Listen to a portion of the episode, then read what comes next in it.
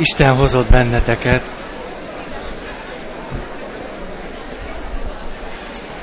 Köszöntök mindenkit.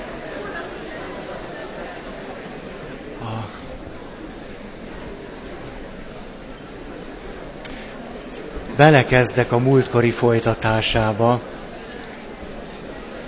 Látom, hogy sokan nem tudtok még, hogy hova legyetek. Ez nehéz kérdés, hogy hova legyek. Néhány bevezető mondat, hogy miért éppen arról beszélünk, amiről beszélünk. Azért, mert Böszörményi-Nagy Iván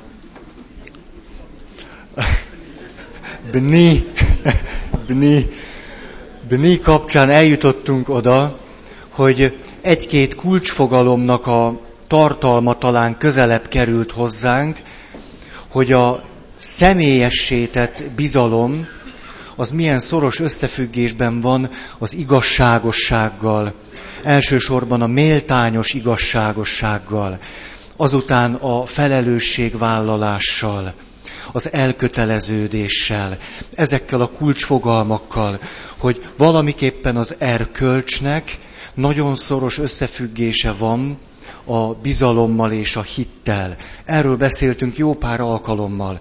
És aztán azt ígértem nektek, hogy ez ne legyen túlzottan elmélet.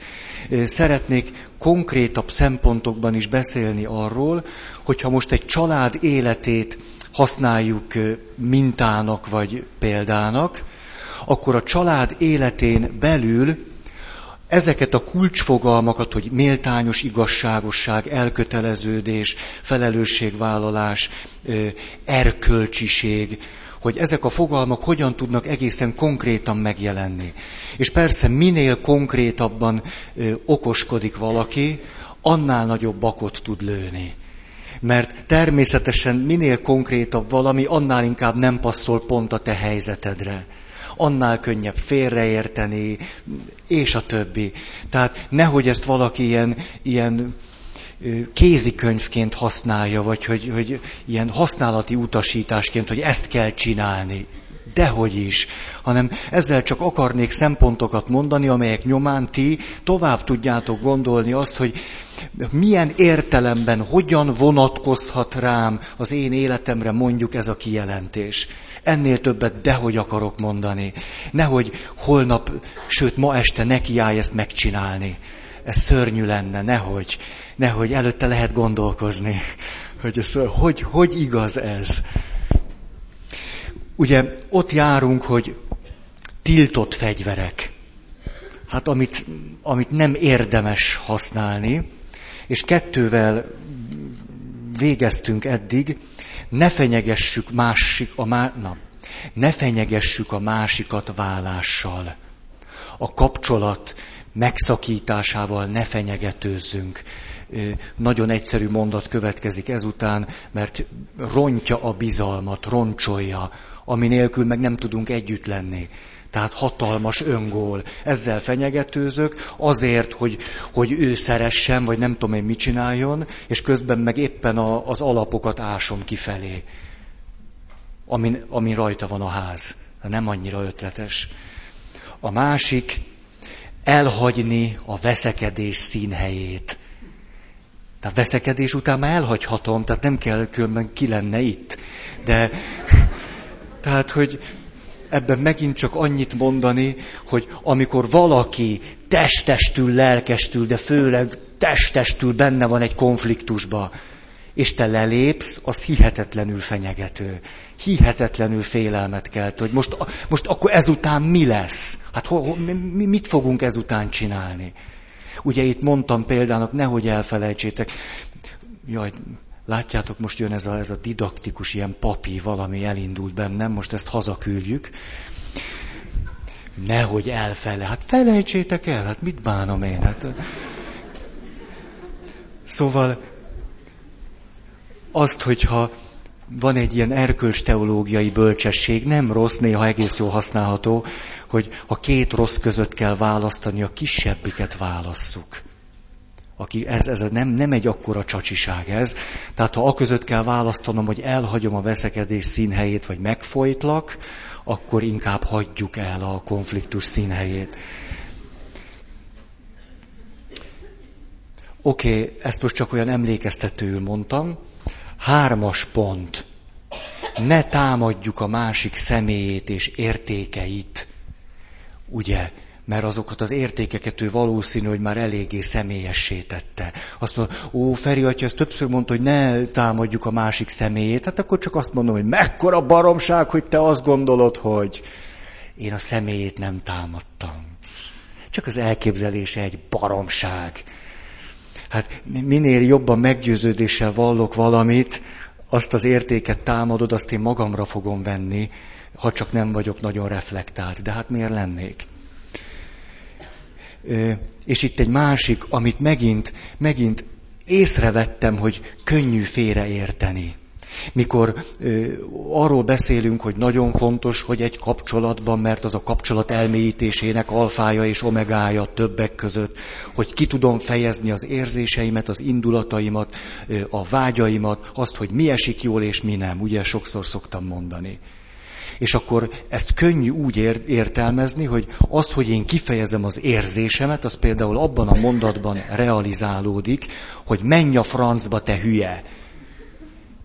Most én nem erre gondolok, mert világos, hogy ezzel kifejezted az érzéseidet, gratulálok is hozzá, azért az is valami, hanem ezzel a mondattal valami más is történt. Tehát egy olyan mondatot próbálj meg itt kitalálni, vagy egy olyan gesztust, ami nem támadja a másik személyét és értékeit. Hogy tudod úgy kifejezni az indulataidat, az érzéseidet és a többi. Én például az öltöző ajtót, mikor atléta voltam, akkor volt egy kis szekrényem, fémszekrény. A fémszekrény nagyon-nagyon jó dolog, főleg, hogyha annak van egy ajtaja, ami nem záródik pontosan. Azba, hogyha belerúg az ember megfelelő tájékon, akkor átdurran nagyszerű indulatlevezetésre. Nagyszerű. Utána ki kell nyitni, és helyre kell nyomni azt a púpot. Már mégiscsak nem az enyém a szekrény. Szóval, ugye ez átment hozzátok. Tehát indulatomat kifejezem, és téged szidalmazlak. Ez nem ugyanaz. Én nem ezt. 4. pont.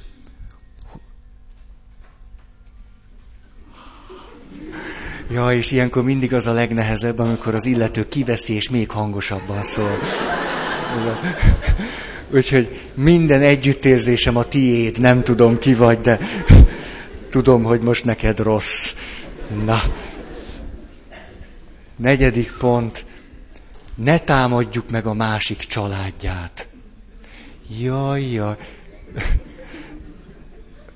Ez ugye, én téged nem támadlak, Feri atya is megmondta. Szemét, értéket nem támadunk. De az anyádat azért lecserélhetnéd.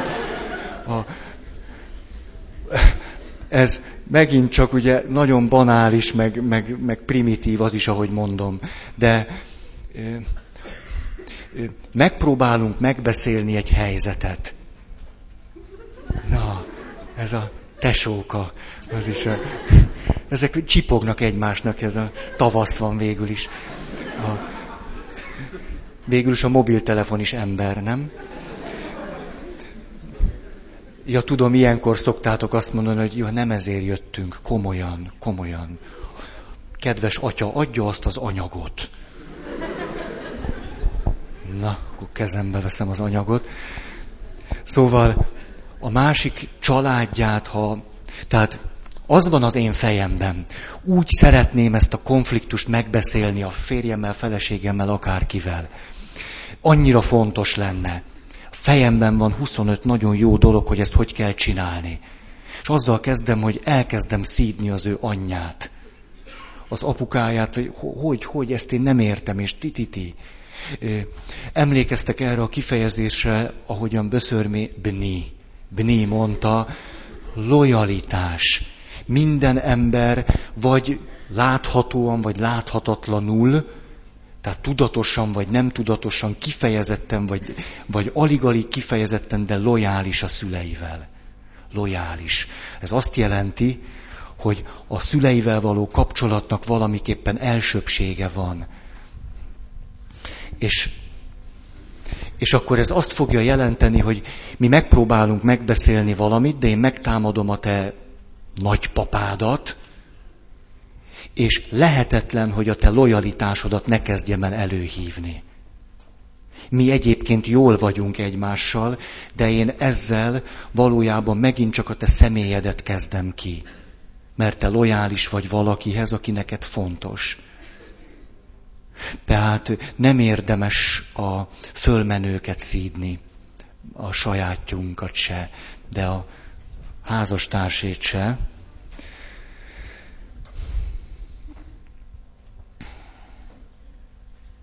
Ugye ennyi elég erről, így most elsőre. 5. Ne tereljük másra a szót. Jaj, ezt zseniálisan tudjuk csinálni. Akkor a másra terelés, két klasszikust mondok. Az egyik, amikor éppen beszélgetünk valamiről, amit szeretnénk megoldani, vagy egyáltalán csak megbeszélni, és az egyikünk azt mondja, hogy igen, mert múltkor is. Ez másra tereli a szót. Mert ezzel még nem végeztünk. Azt mondhatom, hogy most erről szeretnék beszélni, eszembe jutott egy múltbéli dolog, amelyben talán jobban el tudom neked mondani, hogy ezzel a dologgal kapcsolatban mit éltem át. Akkor lehet. De ezért szokott, mikor az asszony azt mondja a férjének, beszéljük meg. És ez a megbeszélés egy 3 órás ilyen történet, és már a 28. dolognál tartanak. Totálisan értelmetlen. A férfiből 2-3 ilyen alkalmat lehet kifacsarni. Tehát ez nagyon primitíven hangzik, mint ahogy engem nem tanítottak primitíven, csak agyamba vésték, hogy minden hittanórának van nevelési célja, meg van oktatási célja. És tudjátok, azt kell csinálni, hogy a hittanóra vázlatnak természetesen a bal csücskébe föl kell írni.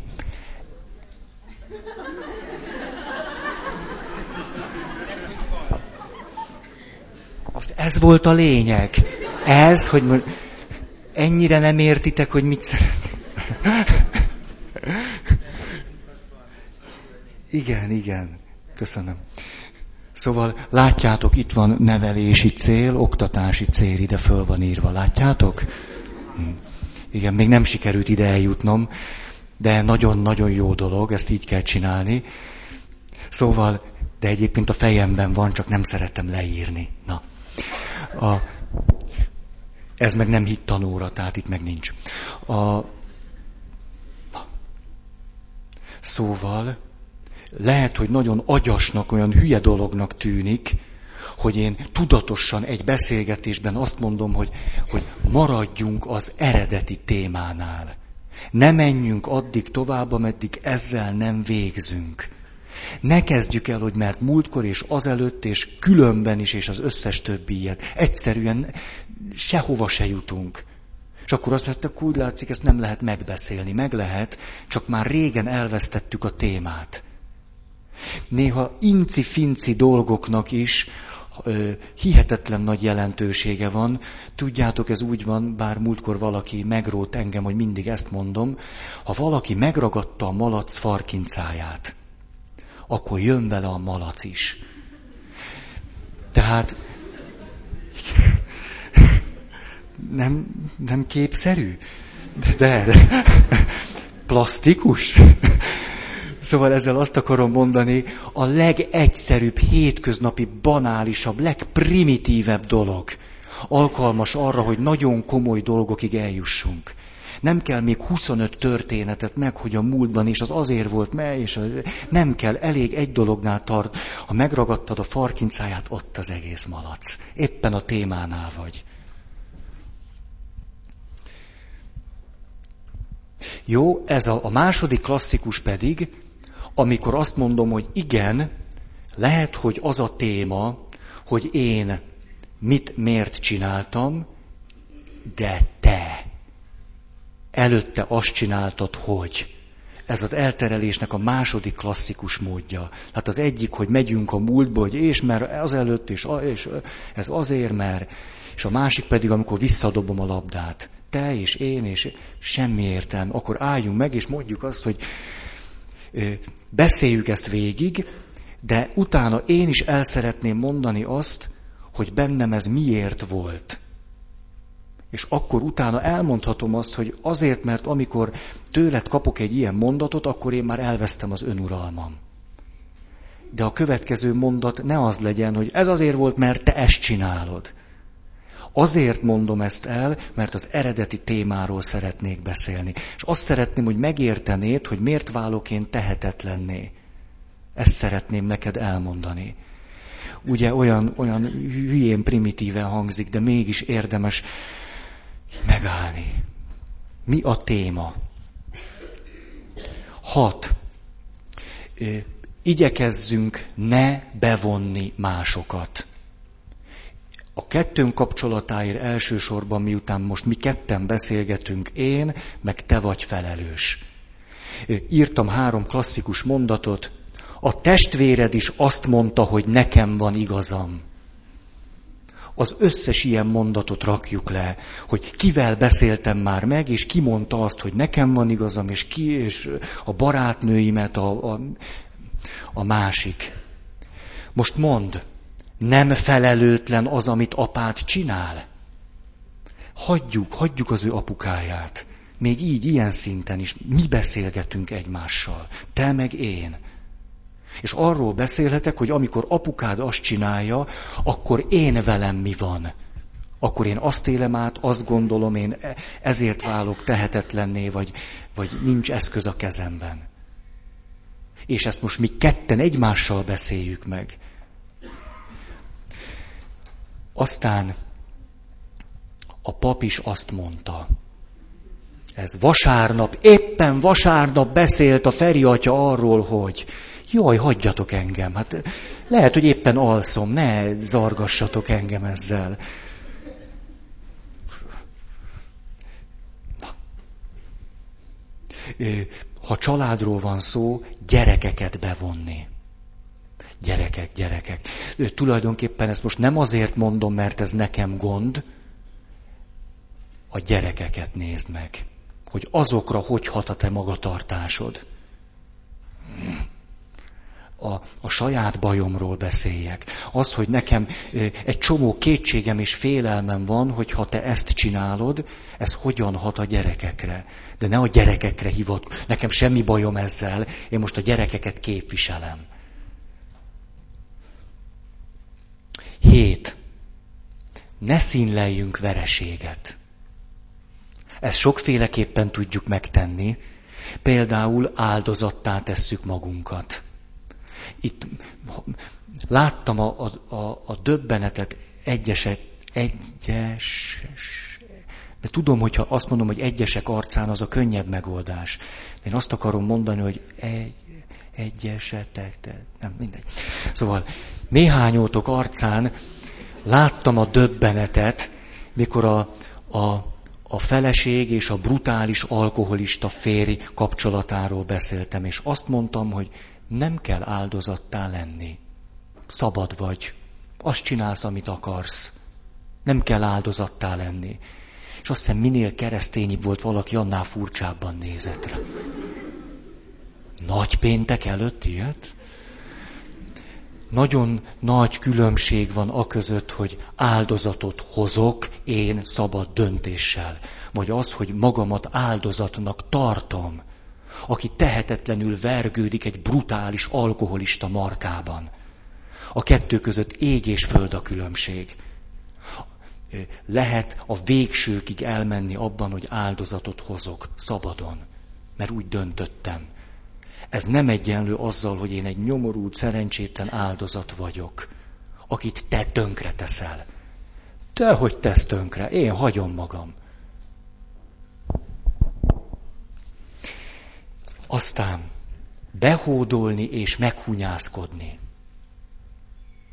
Mikor nem bírom ezt a konfliktust, és ki szeretnék belőle szállni. És azt mondom, igazad van. De belül nem ezt gondolom. A gyomrom rándul egyet, mikor mondom ezt a mondatot. Mert belül azt gondolom, egyáltalán nincs igaza, menekülni akarok. Elegem van, nem bírom. Ez a mondat nagyon kritikus számomra. Igazad van, én vagyok a hibás. Jaj, nem tudom, hogy ez reális mondat-e. Hogy neked van igazad, nekem semmiben sincs igazam, és én vagyok egyedül a hibás. Nehezen tudok ilyen helyzetet elképzelni. Teoretikusan igen. De miután mi kapcsolatban vagyunk egymással, ehhez mindenképpen ketten kellettünk. Vagy könnyek között visszavonulni és önmagamat vádolni. Például azt mondom, én tehetek az egészről. Most ennek lehet egy cifrább változata, amikor itt vessző van. Én tehetek az egészről. Minek mentem hozzád? Ugye ez már is egy nagyon sajátos kettős üzenetet hordozó valami. De hogyha itt pont van, igen, én vagyok, én tehetek erről az egészről. Ez a helyzetet egy picit sem javítja meg.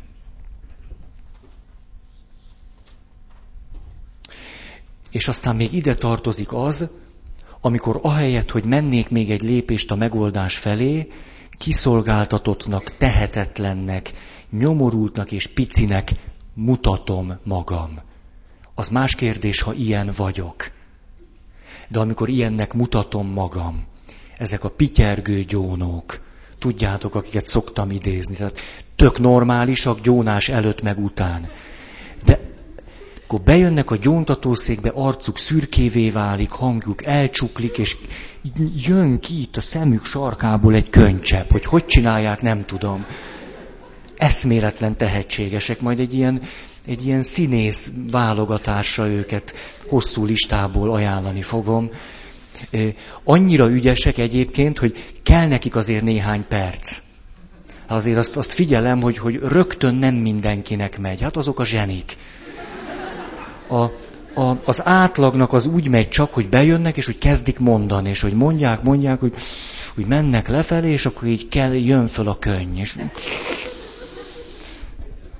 És akkor végül ott tartunk, hogy ez az átvitt üzenet, atya ugye nem ad nehéz elégtételt. Hát látja, hogy mennyire ki vagyok készülve. Nem én neveztem el őket, egy nálam sokkal-sokkal valaki, akit Gyökösi Bandi bácsinak hívnak, hogy a pityergők. Pityergő. Ez jó. Szóval, mert ha ki vagy készülve, az nagyszerű. Az jó, akkor... De hogyha úgy csinálsz, hát ne csinálj úgy. Készülj ki rendesen, az jó. Hát...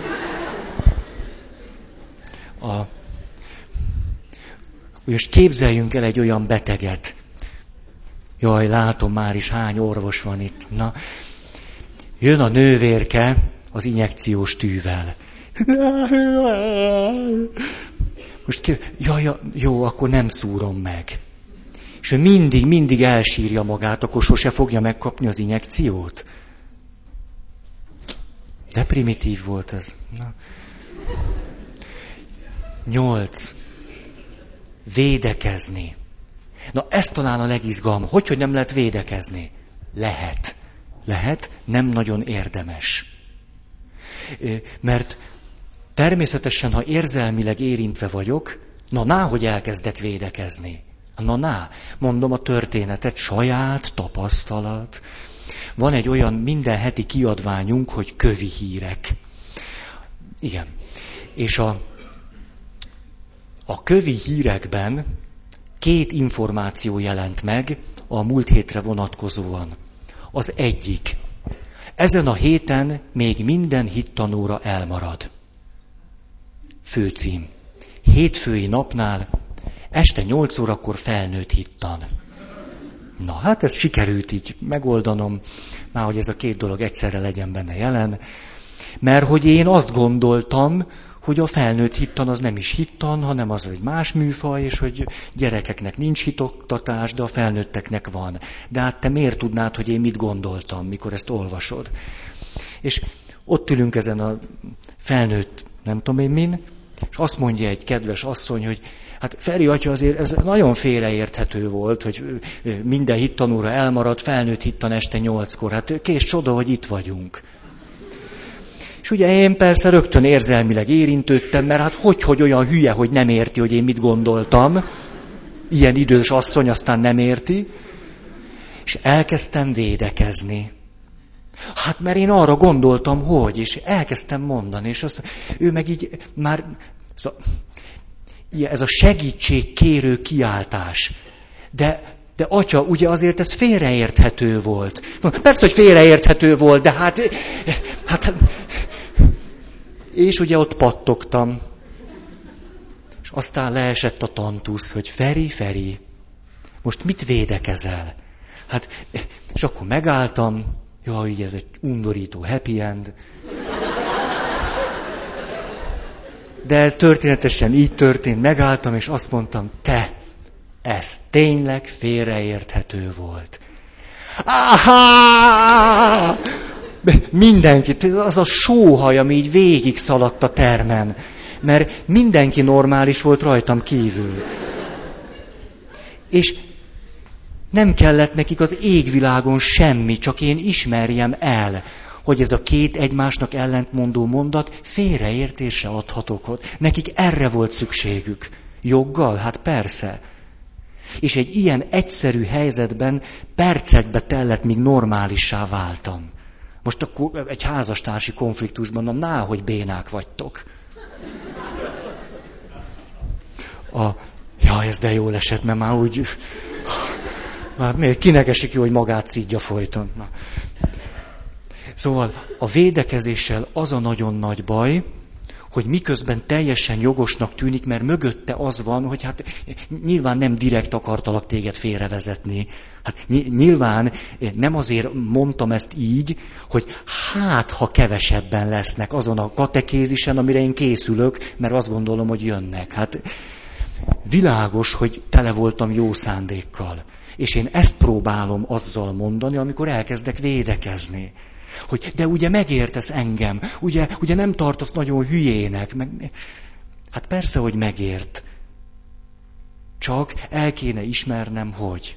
A védekezés annyira ösztönösen jön, amennyire aztán semmit se érünk vele.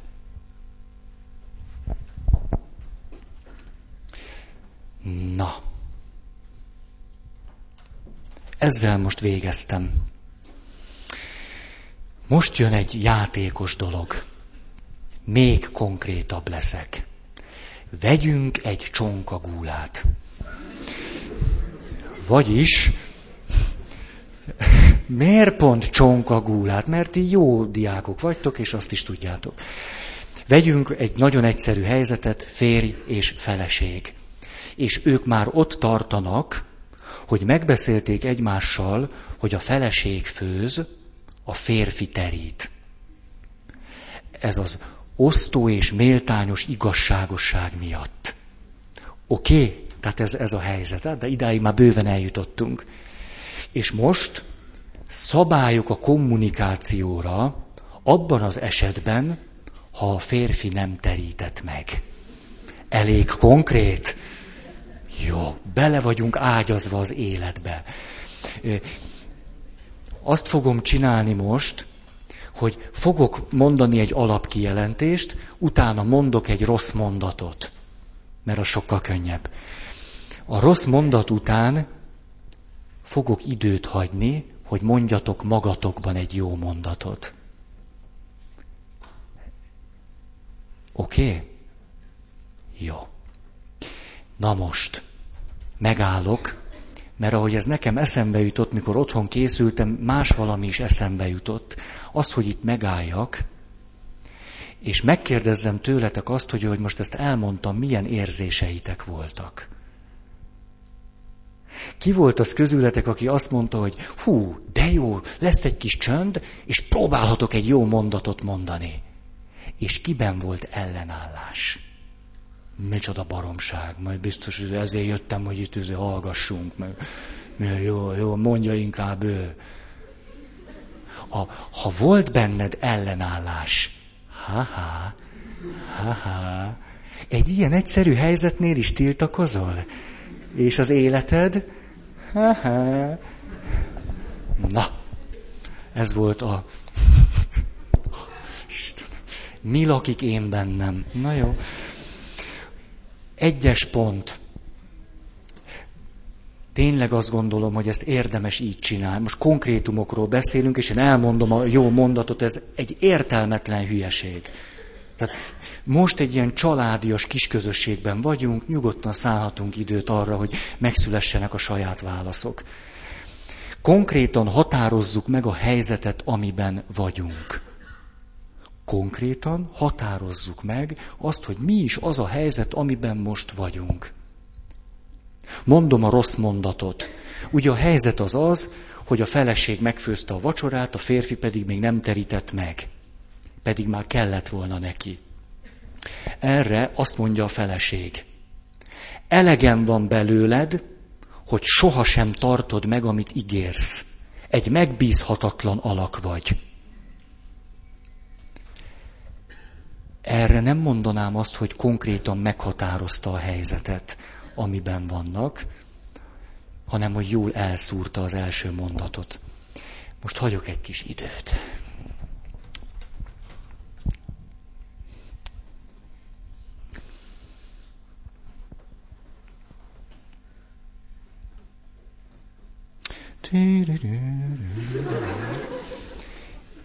Azért várok ennyit, mert nem gondolom azt, hogy 1 másodperc alatt van egy jó válaszotok.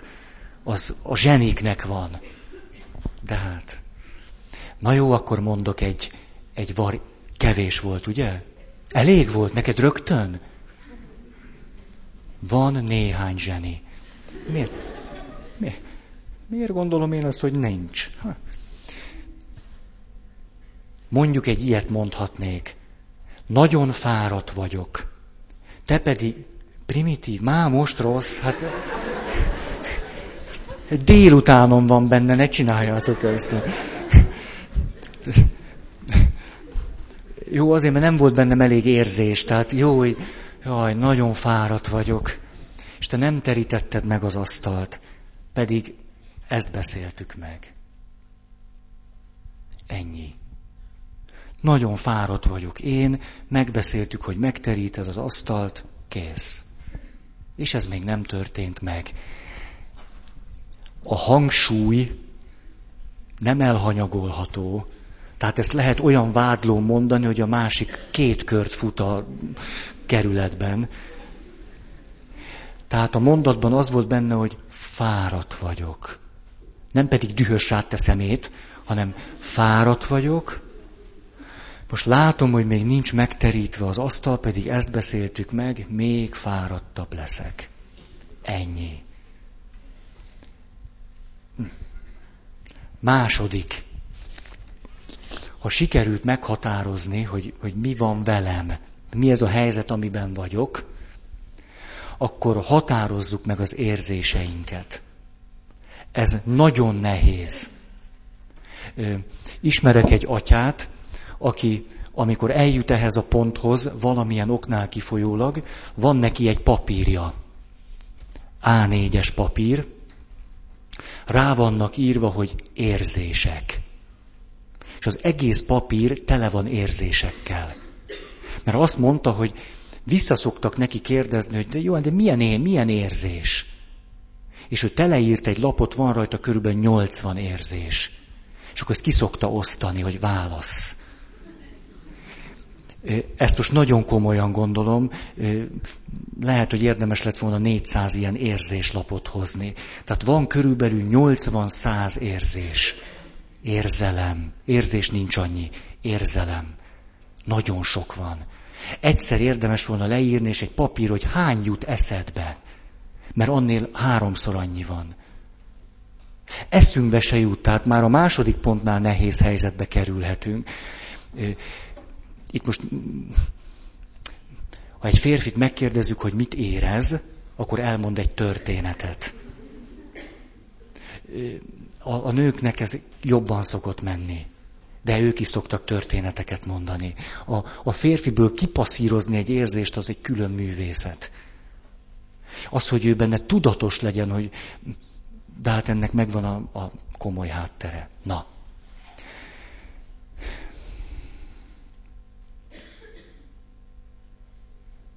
Mondjak rossz mondatot? Nem írtam. De írtam. Én egész nap gürizek, te meg egy rohadt szalmaszálat sem teszel keresztbe. Elegem van belőled. Ezt nem mondom el még egyszer, nehogy rögzüljön. Ugye direkt úgy csináltam, hogy egyetlen érzés sem mondjak el magamról. Egész nap gürizek, te meg egy rohadt szalmaszálat sem teszel keresztbe, elegem van belőled. Látni, hogy van mögötte egy érzés, csak ő azt nem fogalmazta meg magának. Most hagyok egy kis időt.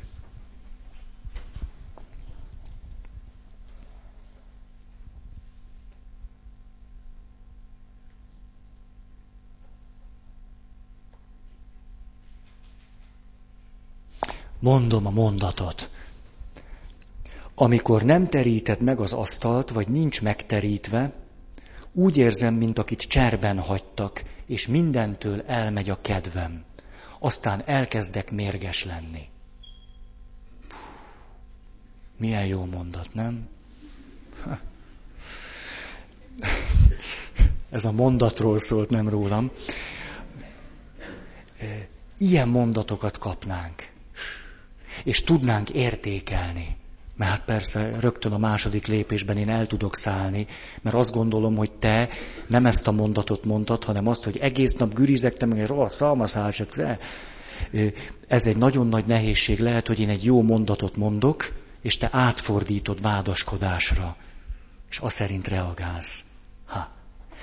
Mondok most egy olyan mondatot, ami tökéletesen kifejezte az illető érzéseit, ezt valószínűleg egy-két évig nem fogom elfelejteni, ugyanis egy csoportban tanultunk egy valamit, mindegy, és az illetőnek ez a folyamat nem nagyon tetszett. És utána a csoportvezető a következő kérdést tette föl. Menjünk körbe, és mondjuk el azt, egy olyan helyzet volt, hogy kliens meg lelki gondozó, vagy lelki vezető. És modelleztünk helyzeteket. És azt kérték tőlünk, hogy körben mindenki mondja el, hogy ha azonosult a klienssel, milyen érzései voltak. Ez nagyon izgalmas. Kiderül, hogy mi mindent élhet át az a valaki, aki velem szemben ül. És erre az egyik illető a következőt mondta. Egy hasonlatot használt, az érzések kifejezésére a képek és hasonlatok nagyon jók. Azt mondta. Most úgy érzem magam, mint az a valaki, akinek kihúzták a fogát végbélen keresztül.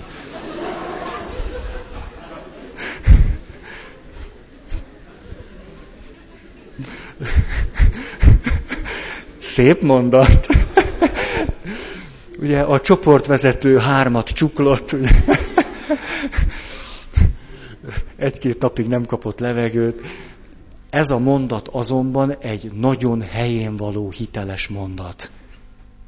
Pontosan kifejezte azt, hogy az illető mit élt át a kliens helyében. Átélhette ezt át? Nem mondott semmi minősítést, csak azt, hogy ő ezt most így élte meg. Az érzések kifejezése, ha nem tudjuk a szót, hogy az mi, ami bennünk van, használjunk képeket. Az nagyon sokat segít. Úgy érzem magam, mintha, mint aki. Ezek nagyon jók. Most úgy érzem magam, mint hű. Emlékszem, egyszer valaki azt mondta egy nagyon sikeres beszélgetés után, most úgy érzem magam, mint egy kisfiú, akit jól letoltak. És én beszélgettem vele.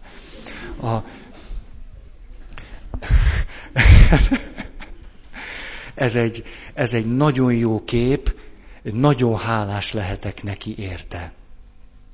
hogy fölnyitotta a szemem, hogy ahogy működtem, az milyen hatást gyakorolt rá.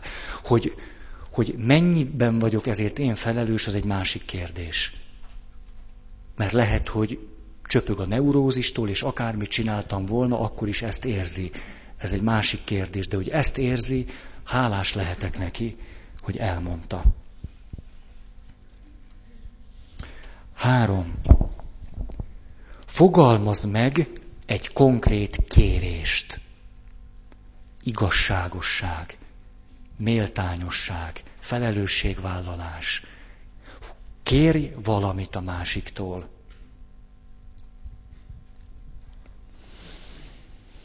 'Mondom a rossz mondatot.' Ugye már kicsit rosszabb a helyzet, mert már egy-két mondat elhangzott ide-oda, most azt mondom, mint feleség. Te sohasem veszed észre, hogy nekem már lóg a nyelvem, mit gondolsz, én itthon lógázom a lábam? Azt hiszed, hogy én egész nap nem csináltam semmit, hogy nekem fenékig tej fel? Ez a rossz mondat.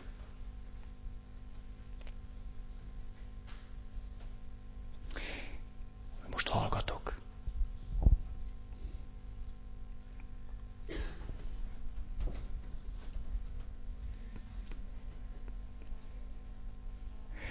Most egy olyan mondatot mondanék, ami valóban elhangzott. Egy nagyon kedves házaspártól hallottam.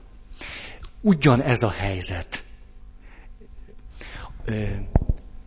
Van több kisgyerek, ezért az anyuka, miután reggel, délben és este nincs otthon az apuka, ezért ő állandóan sohasem tudja rendesen, nyugodtan megenni a reggeliét, az ebédjét és a vacsoráját. És ez évek óta így van, és mindig kihűl minden meleg kaja.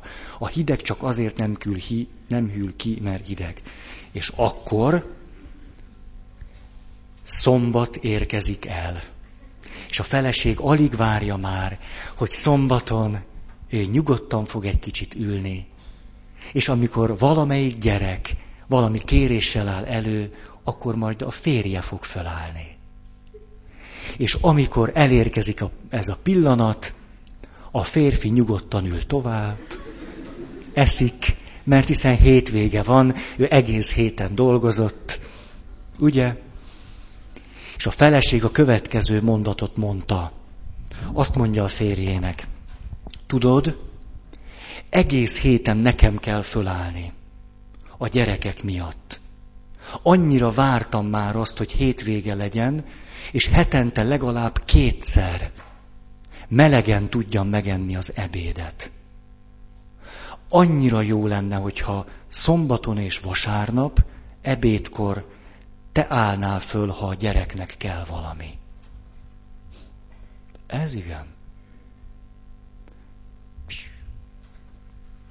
Milyen zseniális asszony. Pedig fiatal. Ez volt, tessék? Mi volt a reakció? A hülye vagyok én?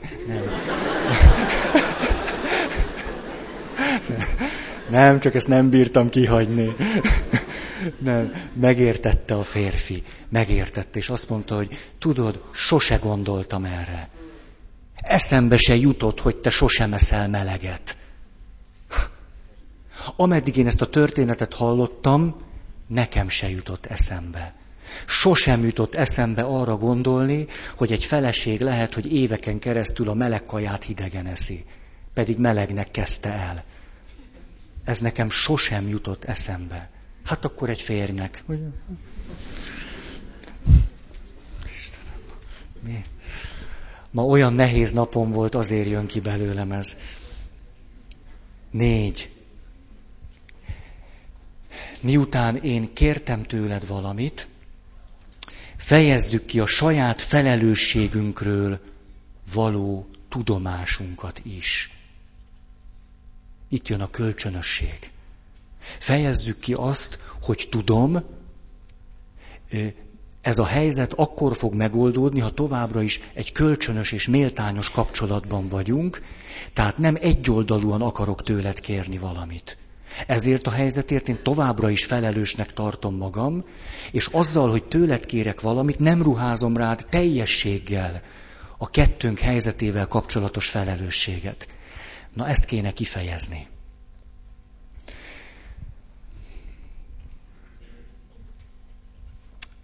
Rossz mondat. Amikor az asszony szemrehányón a következőt mondja. Ugye nem felejtetted el, hogy megbeszéltük, hogy te fogsz teríteni. A szemrehányás, vádaskodás, meg az egyebek nem sokat használnak. Lehet, hogy a szavak jók. Hogyan fejeznéd ki ebben a helyzetben a saját felelősségedről való tudásodat? Már kértél. Ezt kérted, hogy szombat-vasárnap.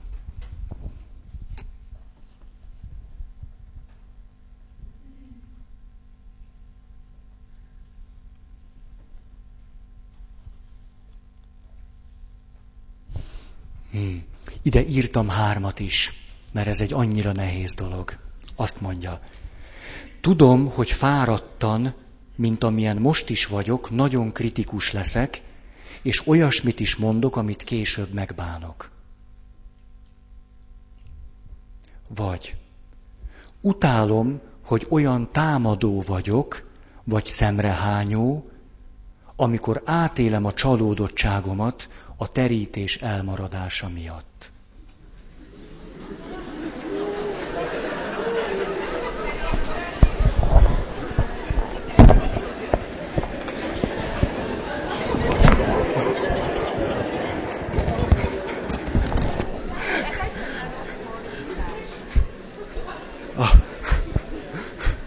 Jó, hála Istennek van fülem is, nem csak szám. De akkor most megpróbálom átfogalmazni. Ugye, annyit értek nekem, hogy én most megkínlódjak ezzel a mondattal. Tehát, amikor átélem ezt a helyzetet, ösztönösen is támadni akarlak, mert nagyon dühös leszek. Na, ez jó lett? Jó van. Jó van. Átmentem a vizsgán. 3. mondat. Nehezen mondom ezt, már a kérést. Nehezen mondom most ezt a kérést, mert ma én sem tettem meg mindent, amit megígértem neked. Átmegy. Ezek a mondatok szerintem hihetetlenül felszabadítóak. Nagyon, nagyon, amikor ezt ki tudom fejezni. Most nem tudom, de szeretném tudni, hogy mi van bennetek. Hogy hát ilyen az életben nincs. Van bennetek ilyen? Ilyen mondat nincs az életben. Van azért. Lehet, hogyha este mondjuk lefekvés után arra gondoltok, hogy van-e az emlékeim között ilyen mondat? Azért lesz. 5-6 évig kell csak visszamenni. 5. Ezt szoktam rosszul csinálni. Reagáljunk a társunk megnyilatkozására. Valamilyen formában reagáljunk rá. Bizalom, kölcsönösség. Mondom a rossz mondatot.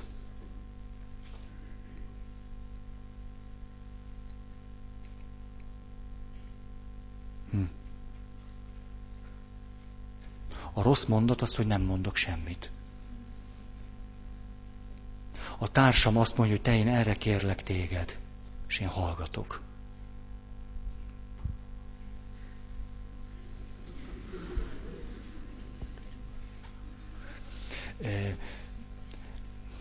A társam nyilván akkor nem tudja, hogy velem mi van. Most értem, vagy nem, vagy mondhatom azt, hogy ez most olyan váratlanul ért, az egész életemet arra építettem föl, hogy szombat-vasárnap nyugodtan ebédelek. Ez most lehet, hogy neked egyszerűnek tűnik, nekem azonban az egész életemet meg kell most változtatni. Adj egy kis időt. Ilyet mondhatok.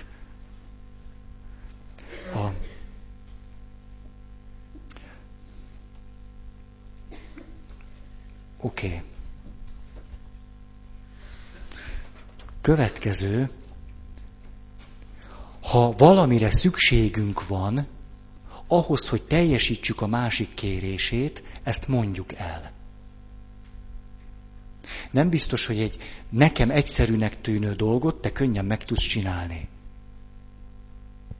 Ezért nyugodtan mondhatom azt, hogy rendben van, de én meg arra kérlek téged, hogy... Elegem van, hogy állandóan az orrom alá dörgölöd, hogy mit csináljak. Ez a rossz mondat. Elegem van már ebből. Semmi más nem tudsz csinálni, mint engem pattogtatni. Mit gondolsz, mit csinálok egész héten? Ezért a rohadt kajáért gürizek. Ez a rossz mondat, de könnyű volt mondani. Mi lenne a jó?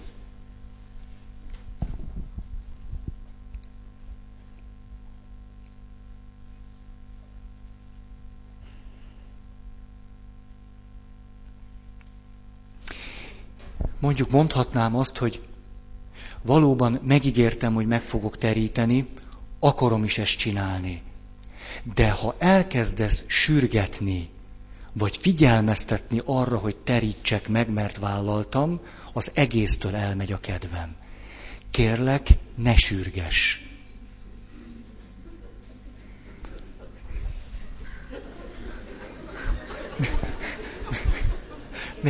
Mondjátok, mi... Akartok róla beszélni? Mi van a...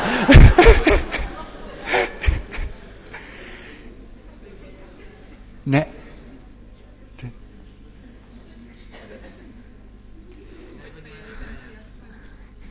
Ja, hogy értem. Hogy mi az, hogy ha valamit mondok, akkor azt te már veheted sürgetésnek. Kérlek, ne úgy mondd ezt, hogy azzal azt Nem, ez nem jó. Kellett nekem ebbe belemenni. De jó, hogy nem vagyok házas.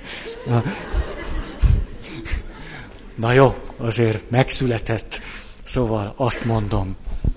Amikor te...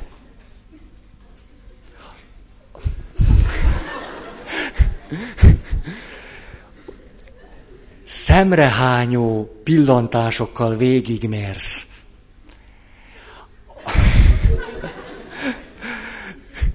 Tessék? De már pillantani se szabad, teljesen igaz. Valami jó szót keresek, amin ilyenkor fönn szoktunk akadni. Mert hogy van az, amikor segítsetek?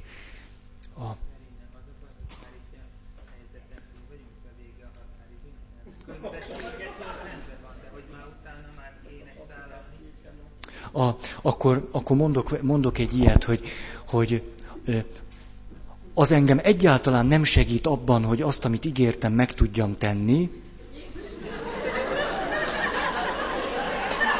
Miért? Hát ki? Miért ez? Ez olyan könnyen jött ki belőlem. Én tudok ilyen mondatot mondani. Gyakoroljatok. Jó, tudjátok mit, jó étvágyat, egyetek vagy.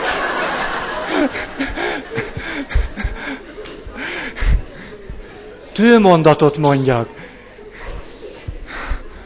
Legalább egyszer mondjak egy tőmondatot. Nem tudok, kész vagyok. Nem, egy kis csoportba tudok tőmondatot mondani, most már nem megy. Jó, nem megy.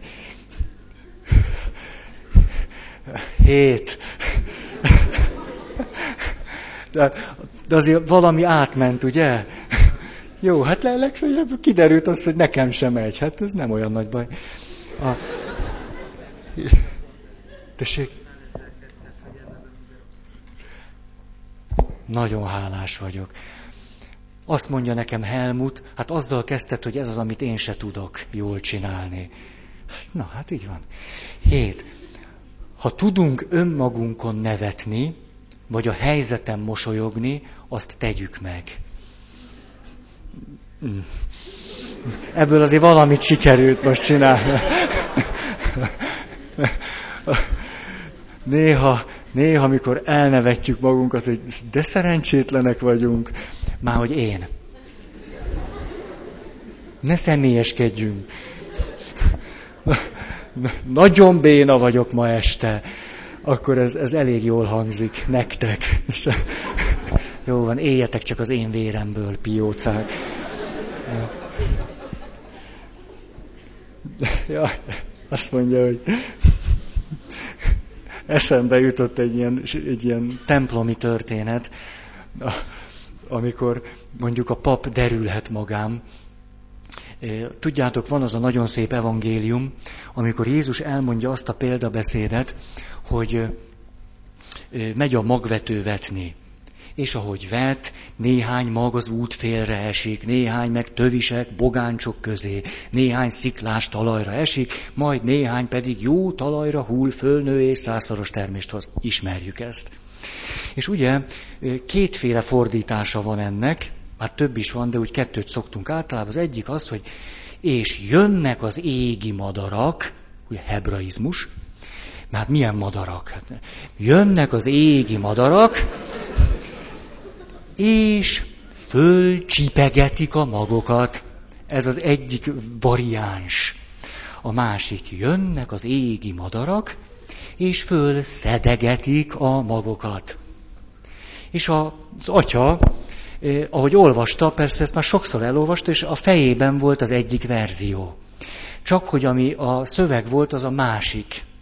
És a következő mondat jött ki belőle. És jöttek az égi madarak, és felcseszegették a...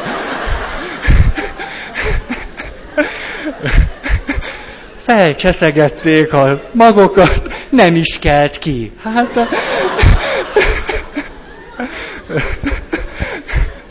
Ugye a szedegették és a csipegettékből nagyon sajátos szófordulat.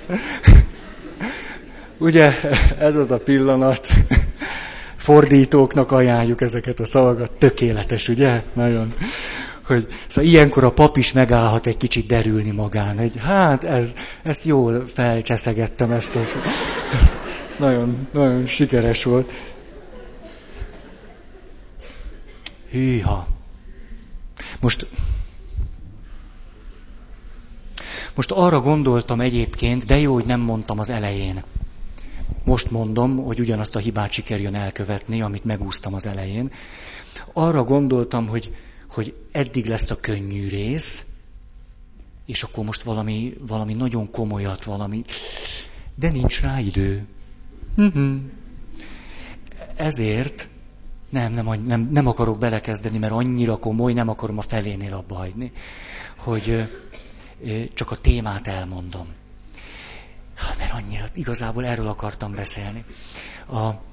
Hogy ugye néztük ezt az egész rendszert, az igazságosság, méltányosság, bizalom, felelősség, stb. És egy szereplőt kihagytunk belőle. Beszéltünk a családról, apuka, anyuka, a gyerekek, mi egymás, szülők, 3 generáció, 4. Egy valaki kimaradt belőle. Isten. Ugyanis nagyon sok esetben, azt hiszem, szerintem mindenki, lehet vallásos, nem, hívő, nem, föl tud tenni kérdéseket az Isten igazságosságára vonatkozóan. Családon belül és kívül. És szeretnék erről beszélni, megpróbálni azon a szinten beszélni, ahol erről érdemes. Ezeket a legkínzóbb miért hagyja ezt Isten? Miért igazságtalan Isten? Miért büntet Isten? Ha igaz volna és jó volna, és ezt. Erről szeretnék beszélni. Hogy mindaz, amit eddig elmondtunk, igaz-e akkor, hogyha Isten is szereplője ennek a rendszernek?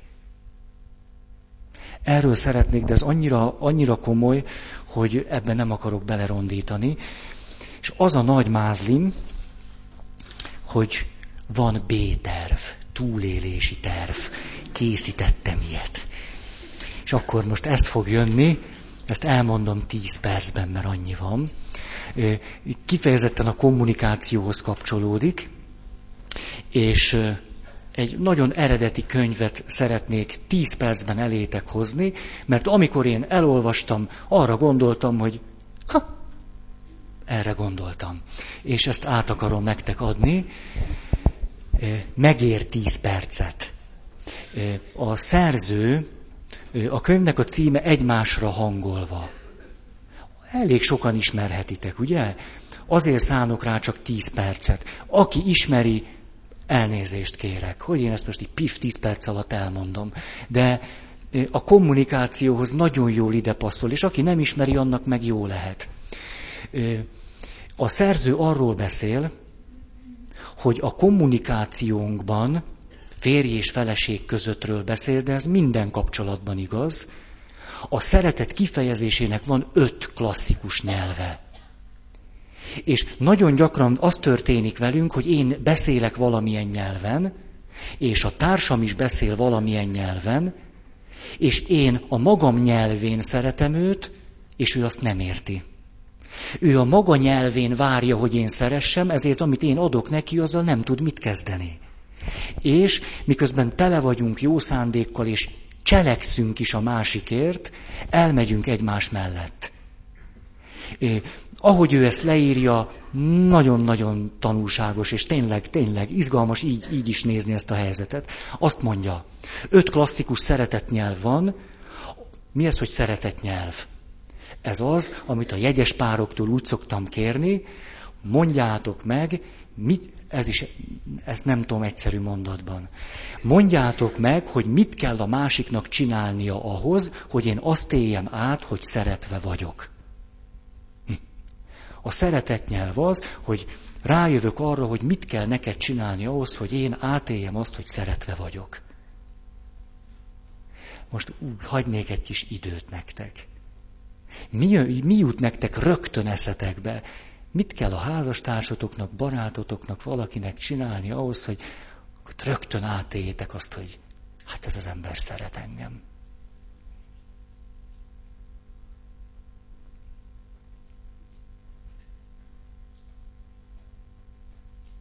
Szerintem ennyi idő elég. Mondom az 5 nyelvet. Az első... apró szívességek. Van, aki számára a szeretet abban fejeződik ki, hogy a másik ember szívességeket tesz neki. Segít ebben, segít abban, megteszi ezt, megjavítja, megszereli, elhozza, kimossa, kiteregeti, nem tudom én. És amikor jönnek ezek a szívességek, akkor az illető átéri azt, hogy ez igen, ez az ember értem él, ez a valaki szeret engem. Ez az egyik szeretetnyelv. Nem nagyon fogom ragozni, elég, ha csak úgy puf egyszer úgy megjelenik ez az 5 dolog. A második, mert ezt úgy is értjük, a második, minőségi idő. Vannak olyanok köztünk, akiknek a legnagyobb szüksége arra van egy párkapcsolatban, hogy intenzíven együtt legyenek. Vannak, ismerek például olyan asszonyokat, akik azt mondják, hogy nem kell nekem sok, napi fél óra, de akkor legyünk együtt, akkor a társam csak rám figyeljen, akkor legyen velem. Most képzeljünk el egy férfit, aki csinál egy csomó szívességet, szerel, dolgozik, behozza, kihozza, megmelegíti, lefagyasztja. És van az ő asszonya, aki meg azt várja, hogy álljon már meg, üljön le mellé, ne kapcsolja be a tévét, és úgy legyenek együtt fél óráig. Az alatt lehet azért valamit csinálni, tehát ez nem ilyen...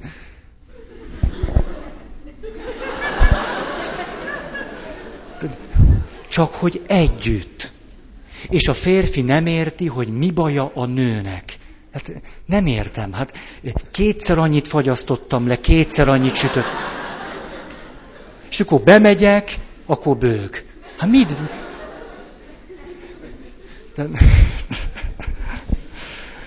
Na, ez akkor két szeretett nyelv. Harmadik. Testi érintés. Férfiak, ne dőljetek be. Már minek? Annak, hogy azt gondoljátok, hogy azért, mert nektek a szex annyira fontos, általában, ezek vagytok ti. Dehogy is. Vagy igen, vagy nem. Biztos, hogy... Jaj. Azok között, a férfiak között, akik azt gondolják, hogy na, ez vagyok én. Csak nehogy észrevegyék rajtam. Azok között jóval kevesebben beszélik ezt a nyelvet. Az érintés nem korlátozódik le a teljes szerelmi egyesülésre, hanem érintés, gyöngétség, simogatás, mit tudom én, ilyesmi. Ugye filmekben, amerikai filmekben szoktuk azt látni, ahogy a férfi elhalad a felesége mellett, aki a konyhában szorgoskodik, és kedvesen megsimogatja a vállát. Ugye? És ha a nő ezt a nyelvet beszéli, akkor jön a pulyka!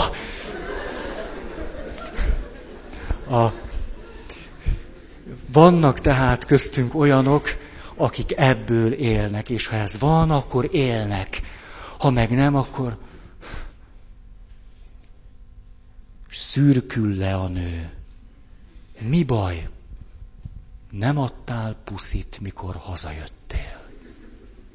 Na, erről beszélek. Lehet, hogy hozott egy aranygyűrűt. Ilyen brilliáns nyaklánc. Puszit nem kapok? Értitek? A puszi kell. Hát utána meg a brilliáns nyaklánc.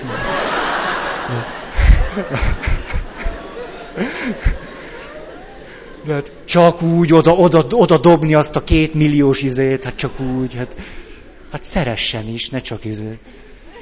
Na, mi a negyedik? Már most teljesen, mindjárt ezt fejből kell tudni. Hát, na, levizsgázok előttetek.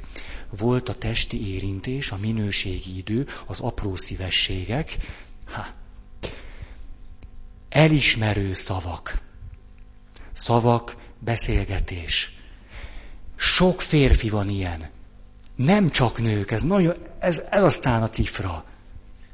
Ez nem biztos, hogy azt jelenti, hogy ő akar állandóan beszélni. Nem biztos, de hogy a szavak, hogy amikor ő hallgat, és a feleségtől naponta kap 2 elismerő mondatot. És akkor másnap fényes arccal, egyenes háttal tud dolgozni menni. És mondjátok meg, nem éri meg. És hozza a lóvét haza. És 2 ilyen primitív mondat kellett neki, hogy ma is milyen szép fehérek a fogaid, drágám. Hát mindegy neki, csak hallja, hogy... Na, most képzeljünk el egy olyat, hogy a pasi dicséri a feleségét. De tuti a friszkód. Kedd a frizurád, ez nagyon állatma, nagyon. Mondja, hát ez egy ilyen laza kapcsolat. És a feleség meg mikor simogat már meg? Tehát hagyja már a szövegelést. Hát jó, ez duma, neki duma. De a férfi meg ebből él, és akkor azt gondolja, hogy a nőnek is ilyen szépeket kell. De már mondtam eleget, már hozzád mentem, most már hagyjuk a dumát, most már...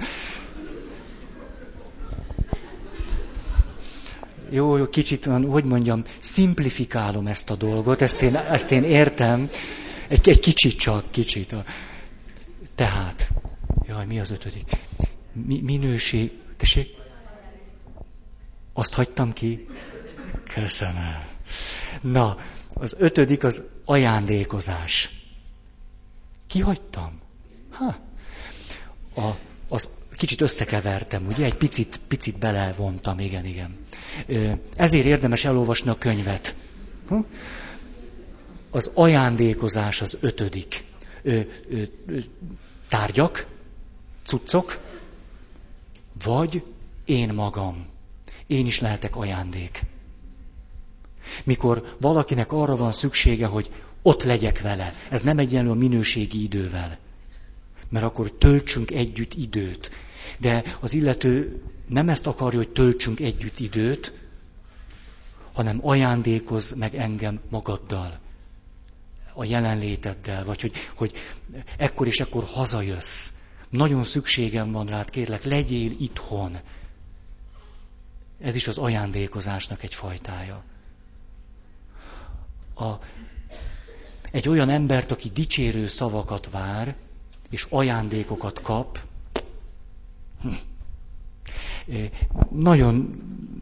milyen jól tartom az időt, nagyon szerintem egyszer ezt úgy végig gondolni nagyon érdemes. Nagyon.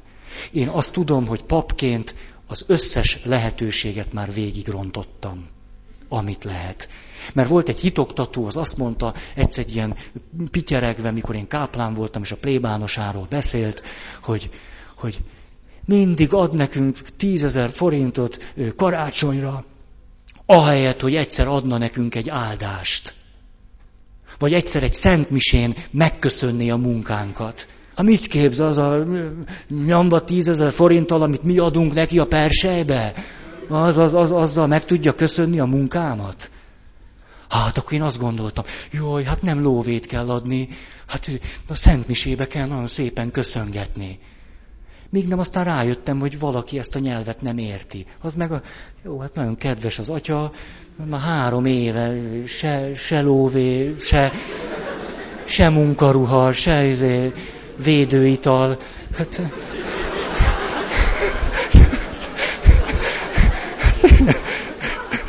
Hát, ilyen természetbeli juttatások. Hát mi? Hát nyilván nem az első éjszaka jogát akarja.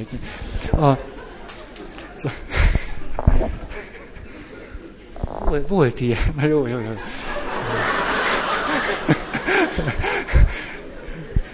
Nem vállalom. Szóval rájöttem, hogy az én szeretett hitoktatóim 13-an vannak. Valószínű, hogy mind az 5 nyelvet beszéli valamelyikük. Valószínű. Tehát ezért kell lóvét adni. Kell. Vagy legalább ilyen kis mi az? Milka csoki, vagy valami ilyesmi. Kell dicsérni és áldást adni. Kell. Kell leülni velük és időt tölteni velük. Kell beszélgetni. Ezeket mind kell.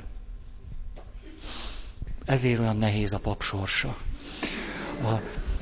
Igen, mert neked tök könnyű. Hát van egy valaki, de megismered, hogy mi a nyelve, megtanulod és kész. Én meg... Jó. Most már Anetka szelleme eluralkodott rajtam. Jó, most már tőle. Tehát, ha valaki tud nálam értelmesebben szólni, az most jöjjön, de ne egyszerre. Most ezzel azt akarom mondani, hogy aki hirdetne valamit, ember ilyen, nem úgy, mint én, akkor az most jöhet.